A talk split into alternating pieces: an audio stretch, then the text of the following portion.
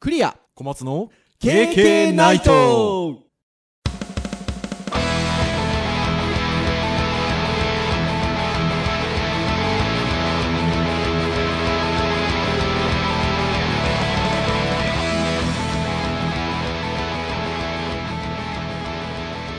経験ないとはい。ということで、クリアでございます。はい、小松です。はーい。どうぞ皆さんよろしくお願いいたしはいよろましす。くお願いしといますうことで、すごいですよ、今日。お30回。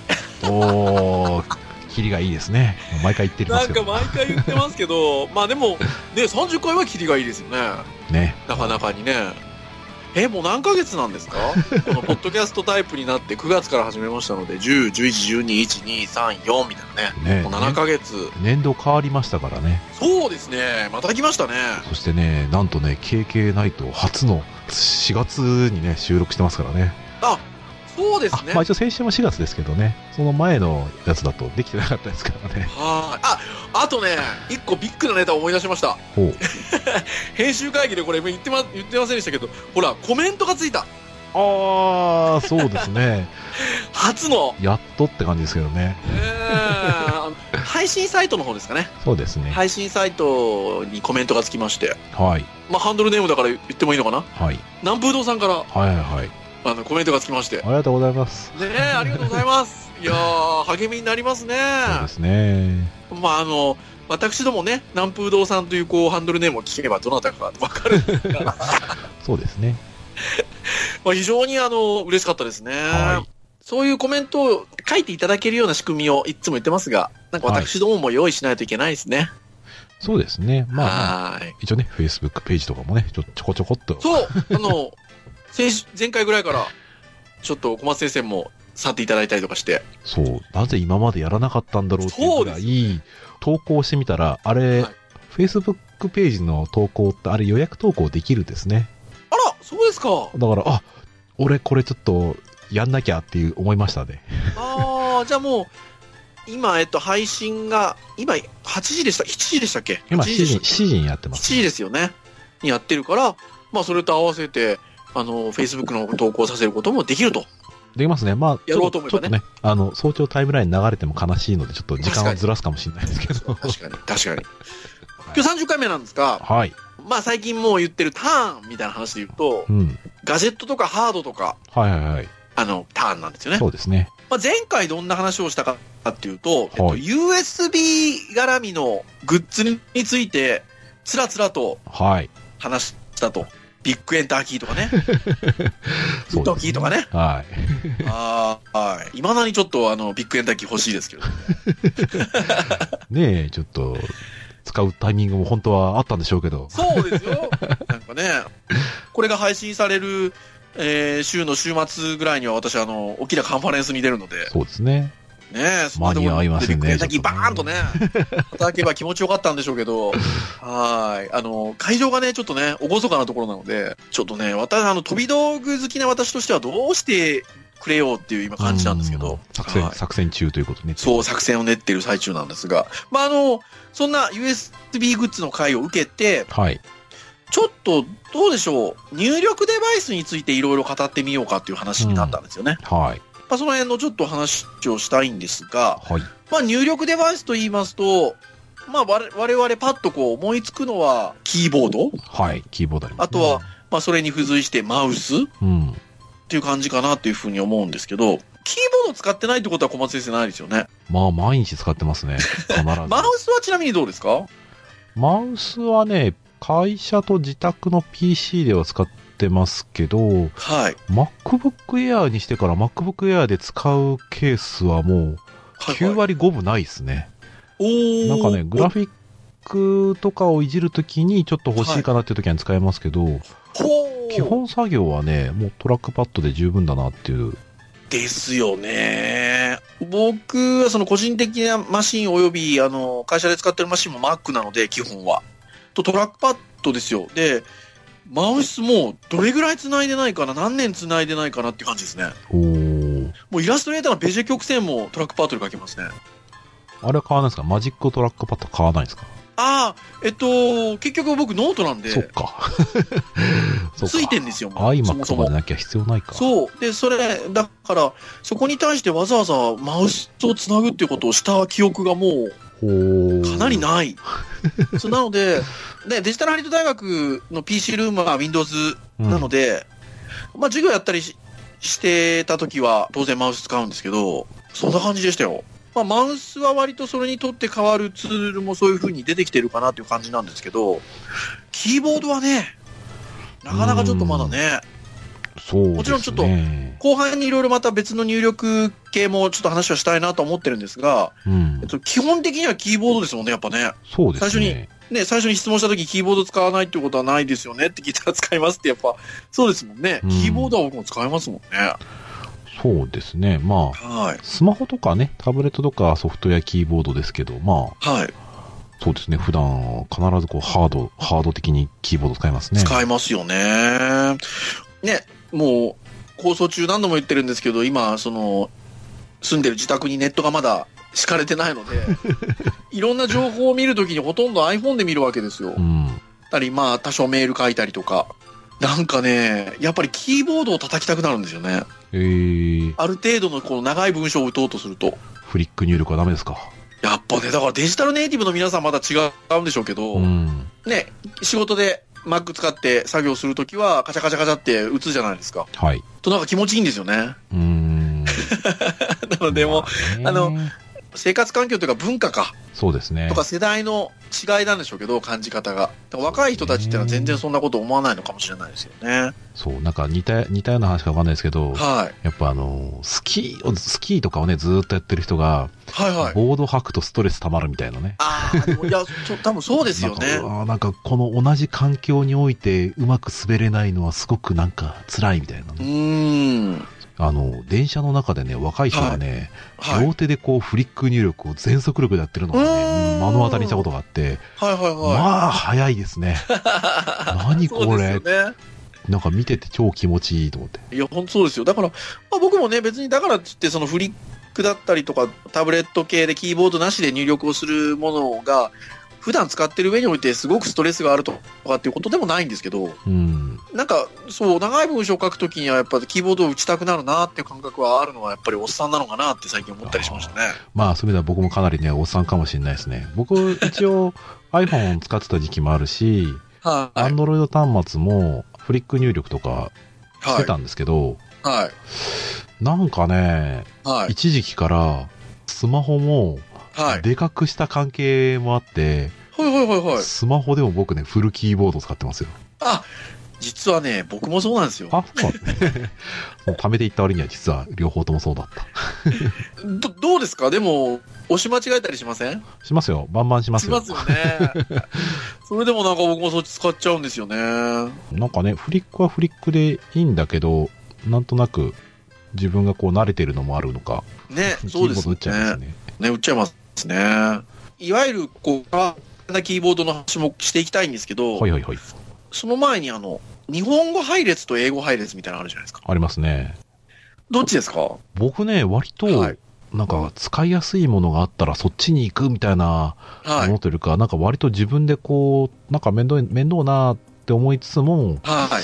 なんかそっちの方に自分が寄っていくケースなのでほうほあうほうんまり。ね不便に感じないのでなるほどね僕。僕ずっとといねうことそは、基本日本語。そうですね JIS キーボードですね私は、えっと、プライベート、自分の Mac は英語なんですよ。ああうんデジハリに支給していただいてたりとか、 まあ今ね、別のちょっと会社に所属をししてるので、そこで、あの、お借りしてるものというか、うんえーものは日本語うんですね。本当は英語がいいんですけどね。うーんまあまあまあ慣れな慣れもありますしねそうですね。ちょっと編集会議で小松先生が JIS より US キーボードをお勧めするのか、なぜっていう話っていうなんか記事をはいはいシェアしてくださってたんですけど、まああれやこれやサイトには書いてあるんですけど、そのリンク、このポッドキャスト配信の際に入れていただいたりするんじゃないかなはいはいはいけど、多分なんかホームポジションがに最適化されているとか、うんまあいろいろいくつか挙げてらっしゃるんですけど、どの辺がいい感じですか僕はですね、そう、あのね、まあこの方おっしゃってるあのことは確かにいいんですけど、僕そもそもあんまりブラインドタッチみたいなことでもないんですよ、実は。あ、キだーからボホームード。ポジションがどうのこうのって実はあんまなくて、見た目がすっきりしてる。あ の、結局、ローマ字入力なので、はいはいはい。いらないっていうか、その、ああ、まあ、キーのか印字にその、ひらがなはいらないので、まあそうですね。み使うって意味においては。書いてあるけど見ないですね。ねえローマ字入力だとそうですよね。うん。まあそういう意味で言うと、すっきりしてるなっていうのと、まああとは、えカナエージキーがないので、うん。それで言うと、キーの配列が若干違ってるんですけど、そうですね。違いますね。一番僕が、なんていうのか、気持ちいいっていうことで言うと、カッコのキーって言い方したらいいんですかはいはいはいはい。あれが、日本語キーだと縦に並んでるんですよ。うーん。えっと、リターンキーの横に縦に並んでるんですけど、はい。えっと、中括弧かな中括弧って言い方すればいいんですかね。はい。で、あれが、英字キーだと、えっと、左右並んでるんですよ。本当だ。P の横に2つ並んでる。そうなんです。これ何が僕気持ちいいかっていうとですね、ショートカットキーが気持ちいいんですよ。コマンドキーを押しながら矢印キーを押すと、うんあの、コマンドキーじゃないっけあコマンドキーで合ってるよな。えっと、例えばフォトショップだと、ブラシの拡大縮小とかははははははは。が単純にその方向にちゃんとなってるっていう、う ーん。左右なんで。あ、そうですね。あなるほどね。そうなんですよ。 なんかこう気持ちいいんです、ショートカットキー使ってて。そうですね。僕もずっと小さく大きくみたいな。 Mac 使ってて、はい。で、Windows のやつを使うときに、やっぱその、コマンドとコントロールの位置がやっぱりだいぶ違うので、コマンドの場はいはい合は、親指でコマンドキーを押しながら他のキーを押すんだけど、はいはい。 Windows の場合はなんか結構コントロールが端っこにあるから、こう、小指で小押し指たでりとすか。よね。そうですよね。そうそうそうそう。その辺がね。なので、ななん、かそういうシンプルさだったり、なんかそういうのがね、ちょっと好きなんですよ。うーん確かにキーボードの種類は、む種類多いですね、Windows はね。ねえ。小松先生とかでもあれとか好きだったんじゃないですかなんすあかとシンクパッドの。ああ、もうね、あのシンクパッドも、ね。こっちです。こっち。僕はあの、あのポッチではいパス書いてましたからね。うわ ーそれはまた、そう、だからもうシンクパッドで、どこででももうあそこにホームポジションを置きつつ、はい。文字を入れてはカーソルを動かして、そこにこうどんどん文字入れていくみたいなのがうんうんうんすごくやりやすくてよかったですね。あれは今、んまだあるんですかね一部の機種では。もうなくなっちゃったんですか、あ、いね、や、あると思いますよ。あるんですね。シンクパッドブランド的にはあるはずなので、あへえまあ。僕はあのレノボになってからちょっとなんか、ねえうんあんまりちょっと IBM の頃と比べてなんか使いづらいなって感じになっちゃったので、でも、あのポッチは好きな人多いですよね。もうね、ずっと使ってないけど大好きですね、あれね。そして、あのー最近、あのこれも編集会議で、あの、小松先生上げていただいてたし、あの、別の方も全く別の方も Facebook で上げてたんですけど、はい。何も書いてないキーボード、何も書いてなそいうキーボード。キートップに、ああ、キートップに文字が何もない。 ありましたね。はい。もうナチュラルにわあ、僕は使える自信ない ですけど。ブラインドタッチですね。そうですよね。でもさっきのあの、僕がほら、あの、かな入力をしないんだからかな文字がいらないっていう。ままあ、その先ですよね、結局ね。うん、ブラインドタッチする人は結局そこに書いてある文字を見るってことがないので、なくていいっていう。あーでもこれあれなんですね。一応手前側にはちょっと書かれてはいるんですね。ああ、そうなんですね。上から見ると真っ黒だけどっていう。右あ側あ、書いてあると。いやあ、、本当だ。洒落てんなぁ洒落てます ね。確かね、でもね、全く書いてないのもね、あったはずですよ。うーん。あのー、ハッピーハッキングああ、そういうのあるなんちゃらシリーズズってあるんですけど、おーそれ確かね、何にも書いてないキーボードがあったような気がします。へえそして、あとは、ギミックで言うと、お折りたためるとかね。折りたためるキーボードって使ってたことあります、あれ、パソコンではなかったんですけど、はい。タブレット用とかですか ?iPhone、iPad。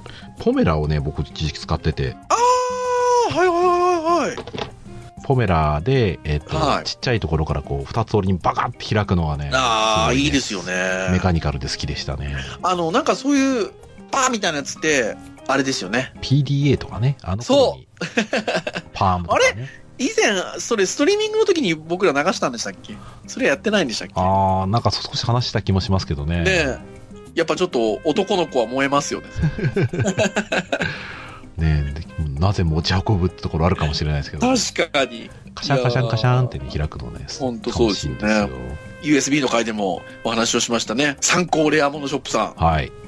ん。もうさすがですよね。四つ折り。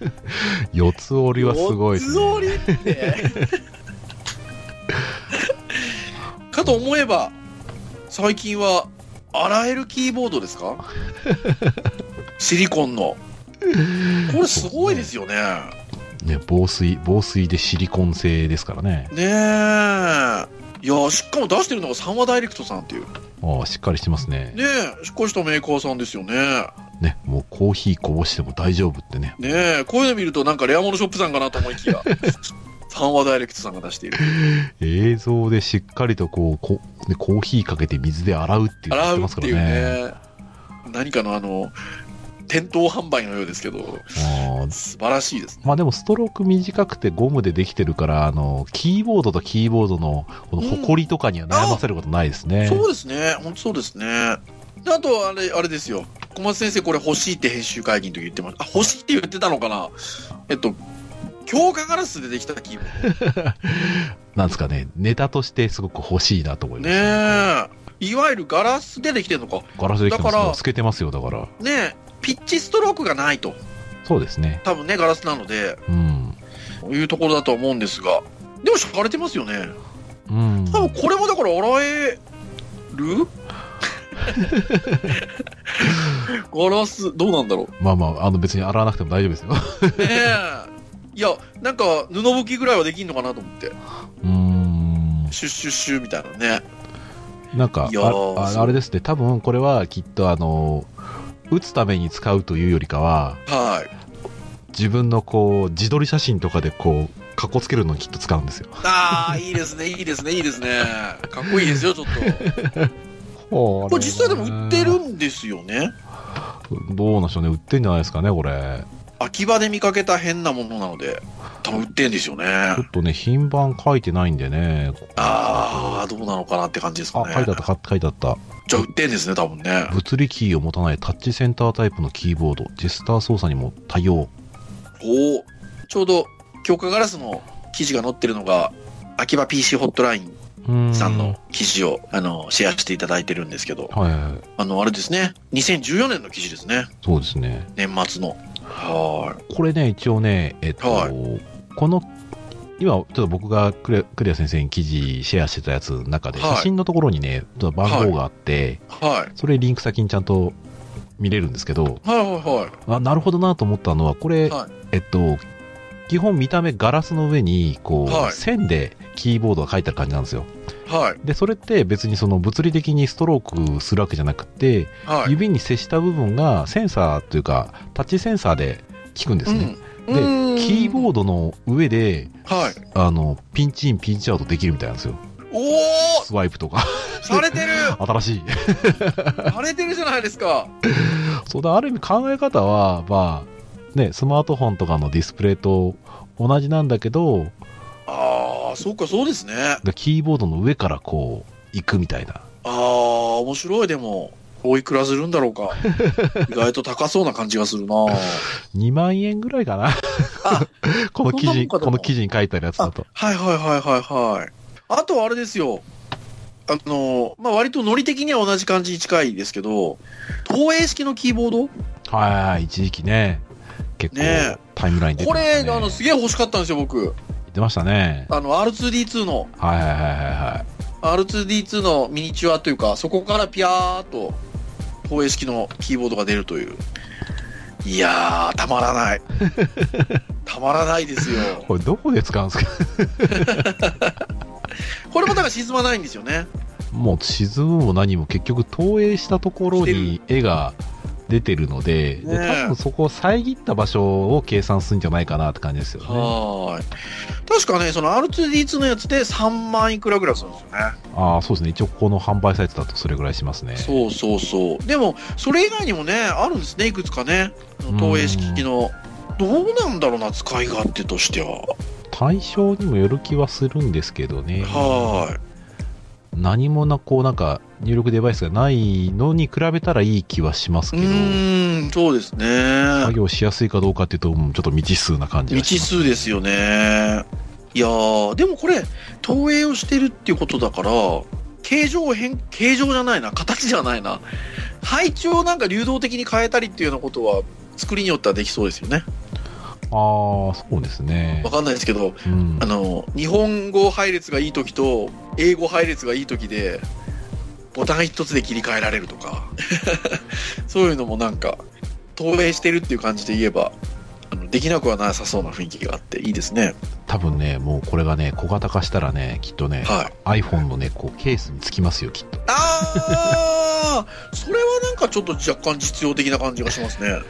ね、そしてディスプレイとかもね、こう、なんか前に見た iPhone7 のコンセプトモデルとかのやつだと、なんかはい。画面が広がるんですよね。あーディスプレイがこう、なんかね、端っこでロールで丸まってて、ガションとなる広すげえな。はで、キーボードがね、この投影されてって。いはいはい。いやで、もだんだんなんか、毎回あのガジェットの会はそうですけど、あの、妄想系に走っていきますよね。 未来未来系に。まあ、楽しいですからね、こういうのねえ。でも、あれですよね。いろいろキーボードの表現の仕方っていうのも変わってくるかもしれないですよね。うん。小松先生が、これもあの編集会議で、あの、ちょっとシェアしてくださっていたのは、腕にキーボードつけるああ。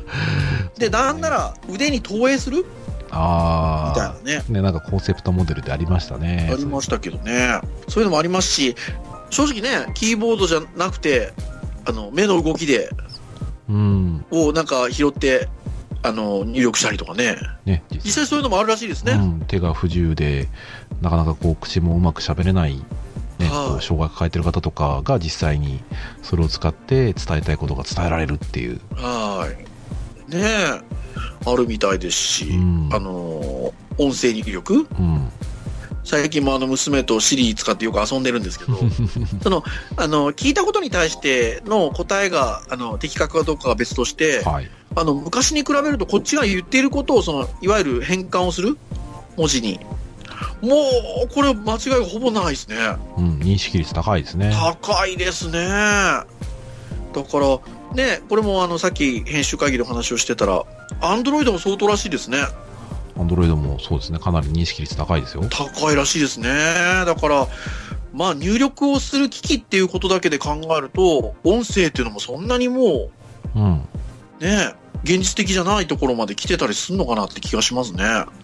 そうですね多分まあなんか日常的にね仕事の現場でパソコンに向かってこう喋って入力っていうのは多分ないとは思うんですけどはただまあそういう手が離せない現場とかい。うん。ね、そういう使う機器が限定されてれば、まあ、ありは全然ありですよね。いやー、全然ありですね。で、一方で、こう、デジタル、デジタルしてるとアナログな方に行きたいというか、あの、ね、エイプリルネタでしたけど、Google がフリック物理キー作ったりとか、うんあれなんか、あれはあれでなんかあっていい気がしますけどね。ねえ、もありますし、やっぱどうなんですかね、その入力のスタイルとして、いわゆるね、最近タブレットが、あの、普及してるっていうのもあるんですけど、はい。えっと、いわゆる、タブレットに対して、えっと、ペンで書くはいはいはいはいあの入力っていうのもだいぶ進んできてるじゃないですか、はい。はい。先日あの他大学の先生とかあとは漫画家の先生とかうーん話をしてるとはい。そのタブレットに対してのペンでそのて書くことによってその書き味だったりとか、はいはいはい。書かれる認識率が上がってくるっていうのはそもそもそうなんだけどうん。いいんだけど書くっていう作業においてあの沈む感じだったりとかうん。あの摩擦のある感じっていうのは実はすごく大事で。はい。あのタブレットのようないわゆるガラスであったりとかああいうものっていうのはそこが根本的に難しいんだって話をうん。はいされていてはいはい。僕だからそういう発想ってあんまなかったんですよその話を聞くまででももう言われてみれば確かにそうだなと思ってうんうんうんうん。多分そこって大事ですよね大事だと思いますよ。ねえ未来はそこら辺を解決していくといいんじゃなかろうかっていう感じしますねうーん、そうですね。なんなか ん、摩擦を感じさせるとかねね、もうそこは、バイオですよ、バイオ。ねえね、もうそのし何かこうバイオ製品でこうちょっと電気を入れるとこうツルツルだったのがザラッとしたりとなかっ、たりとかでしょうんこれね、小松先生、それ、編集会議の時とかおっしゃってたじゃないですか。はいはいいや、全然できそうですよ ね。あありそうですよね。近未来うに。ん出出てるね、まあそういうのもなんか研究してくれてそうな人がなんかいるんじゃないかなっていやーいるんじゃないですかね思わせるような感じはありますよねいや、あると思います。で、そこでね、この、いわゆる手書き感うんっていうのが出てくると、いや、あの、意外とキーボード入力っていうよりも、その、進化したペン入力うんは、意外と実用的だったりするかもしれないですよねう。んあの、よくその、デジタルだ、アナログだっていう論議がされるときに、はいはいはい書く作業っていうのが実際には必要なんだっていうことがよくあのうん言われるじゃないですか、そうですあねのアナログ派のうん方々からは。はいどうなんでしょうね、そこがそのデジタルであっても、そのあのペンを使って、割とその書いてる感じがあるっていうことが表現できるできるようになった場合には、それは書くっていう作業と同等の効果が得られるんでしょうね。どうなんでしょうね僕ね自え身は同じである必要があるかっていうとなるほどね。うんまあ、そこそうですはねもう、なんか新しい画材として、そういうもんだってはい捉えちゃえば、まあ、同等で書かん語らなくてもいいかなって気もするし、そうかもしれないですね。うん同じ画材だったとしても、まあ、そういうものと比較して、はい。あのそれと近しいものを求めたら、よりいいケースもあるだろうし、うーん。うんまあ、それと違うからこそ、なんか、そういうタッチでやれる人はが、いなんか、新たにね、これだからこそできるみたいなものができるかもしれないので。そうですね。確かにね。摩擦が逆に言うとないってことはペンのスピードを限りなくスピード上げられるってことになるほど。ねあブレーキ効かないけどそうでもだから、あれなんですよね、そのバイオだなんだって、僕 は、僕は、わあ、すげえいいって思いますけど、デジタル、ね、ネイティブの子、今の若い子たちからしたら、おっさんたちは何の話をしとるんだ って。別に、ね、入力はフリックでいいし、ペンも別に、あの、ツルツルのペンで書きづらいことはありませんとかね、うんなってくるかも、なってる、実際そうかもしれないですよね。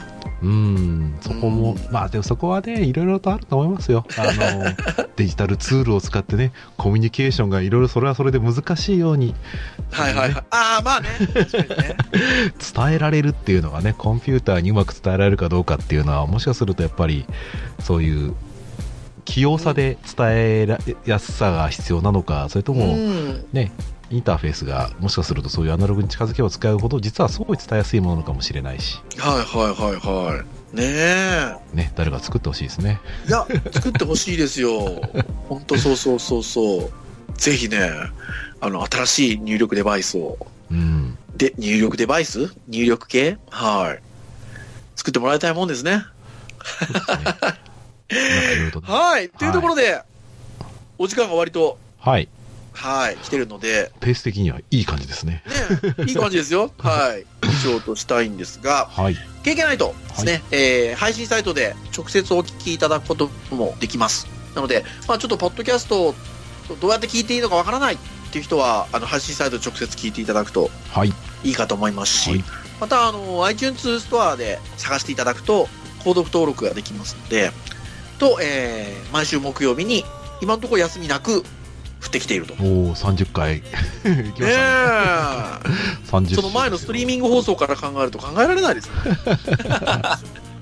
なので、まああのね、あのぜひあの登録していただけると、あの本当は空いてる時間とかでお聞きいただけると非常に嬉しいなと思いますので、はいぜひぜひ登録してお聞きくださいと。はい、で、あとは先ね、冒頭今日枕で言いましたが、えーコメントやレビュー、あの私たち大好 物ですので、活力ですよ活力。そうです よ、本当そうですよ。はい。なので、あのー公式サイトや、えー iTunes ストアのレビュー、えーなど、えーいただけるようになってますので、ぜひいただけると嬉しいなとはい、いようところでしょうかねろ。しくお願いします。はい。ということで、はい以上といたしましょうかね。はい。 はい。 はい本日お届けをしましたのは、クリアと。小松でした。それでは、皆さんまた次回の放送まで。さようなら。さようなら。